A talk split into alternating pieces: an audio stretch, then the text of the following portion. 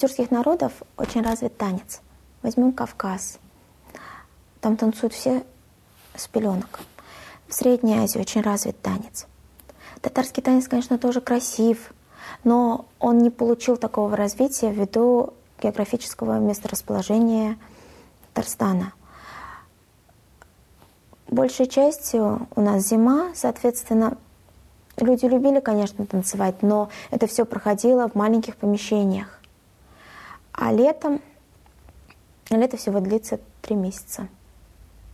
И татарам присущи работоспособность, земледелие, скотоводство и так далее. То есть у людей не было свободного времени. У молодежи в деревнях было 2 выхода, как себя развлечь. Если это теплое время года, соответственно, они собирались за окраины села и начинали пляски, песни и танцы. И второе, собирались у кого-нибудь дома, это было чаще, где-нибудь в бане или еще в каком-нибудь сарае. Места мало. Ввиду этого, особенно в женских танцах, мы наблюдаем мелкие движения ног.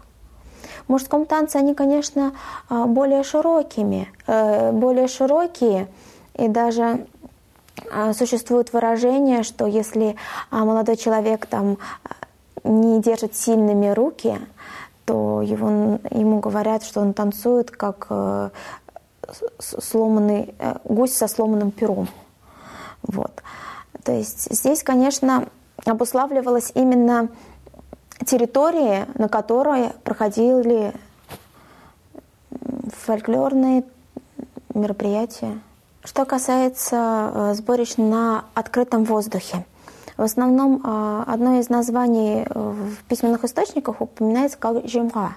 Жимра проводилась 7 недель подряд, но стоит отметить тот факт, что на нем, например, девушки принимали участие из более бедных сословий. То есть дочка бая не имела права выходить и принимать участие. Она могла лишь наблюдать со стороны. Но ее же брат спокойно мог взять под руку любую деревенскую девочку и начать с ней танцевать и принимать участие в данном мероприятии.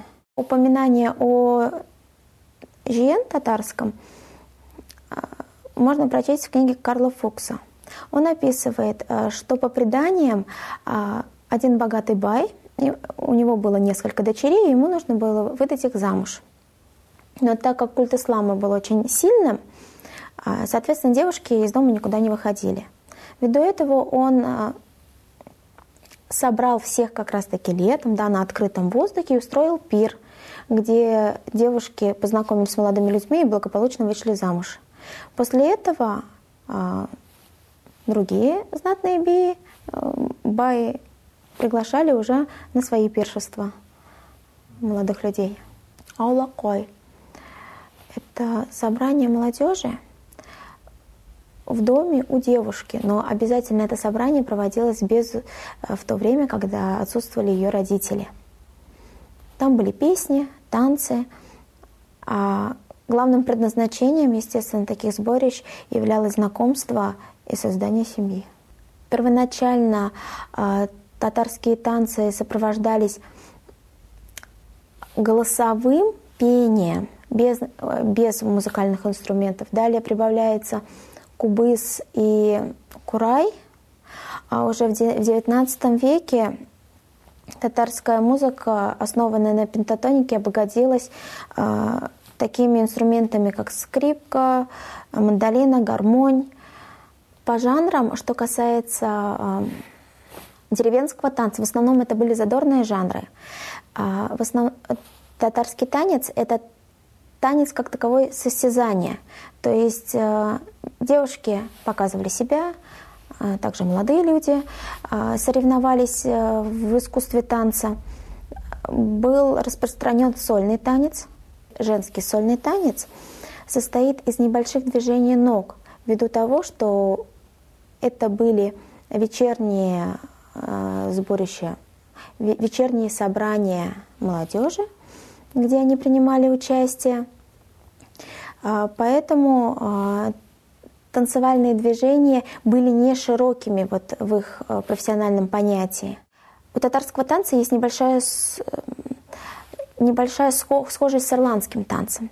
Вот ирландцам им же запрещали танцевать, им запрещалось вешать на окна занавески. Вот. Ввиду этого появился вот риверданс, тот, который мы сейчас знаем, танец ног. То есть ирландцы перемещались по комнате, такое ощущение, что просто ходили, на самом деле танцевали.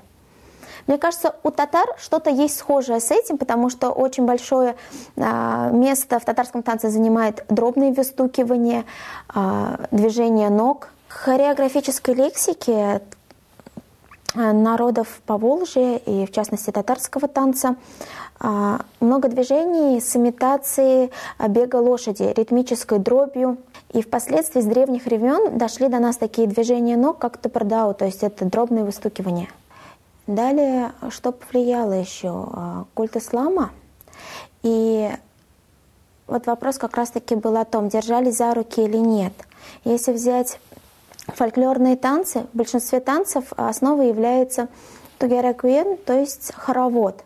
Но в хороводе, естественно, держались за руки. Но все же, ввиду того, что татары-мусульмане, степень разрешенности того или иного в селе обуславливался именно степенью развития фольклора в данном селе. То есть если на это разрешалось, естественно, в этом селе уровень фольклорных песен, танцев был на хорошем уровне.